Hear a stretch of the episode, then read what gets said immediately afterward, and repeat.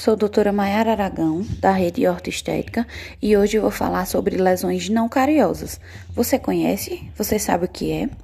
As lesões não cariosas passaram a ser o principal motivo para a busca de assistência odontológica, seja por sintomatologia dolorosa e ou estética.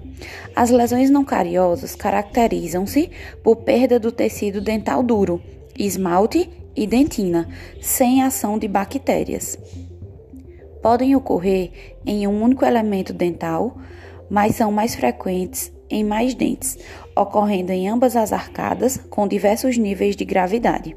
A associação entre a presença de recessão gengival e as lesões não cariosas é um achado comum na odontologia. As lesões apresentam formas variadas, ocorrem principalmente nas superfícies vestibulares, ou seja, na frente dos dentes, sendo mais pronunciadas em premolares, ocorrendo principalmente na maxila, em comparação com sua prevalência na mandíbula.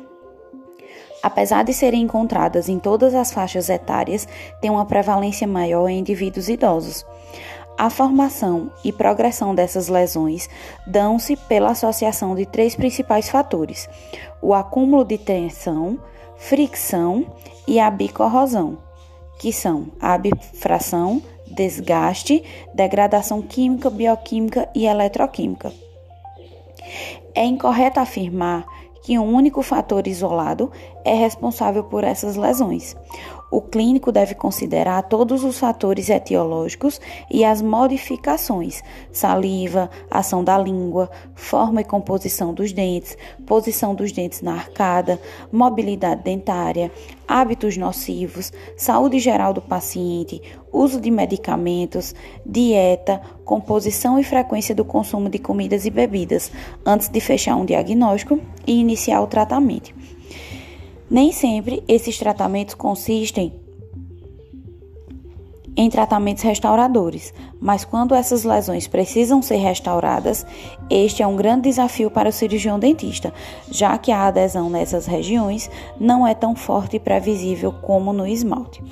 As lesões não cariosas e a hipersensibilidade dentinária são encontradas rotineiramente na prática clínica, com prevalência superior a 60% dos pacientes algumas vezes denominadas de abrasão, atrição, corrosão e abifração.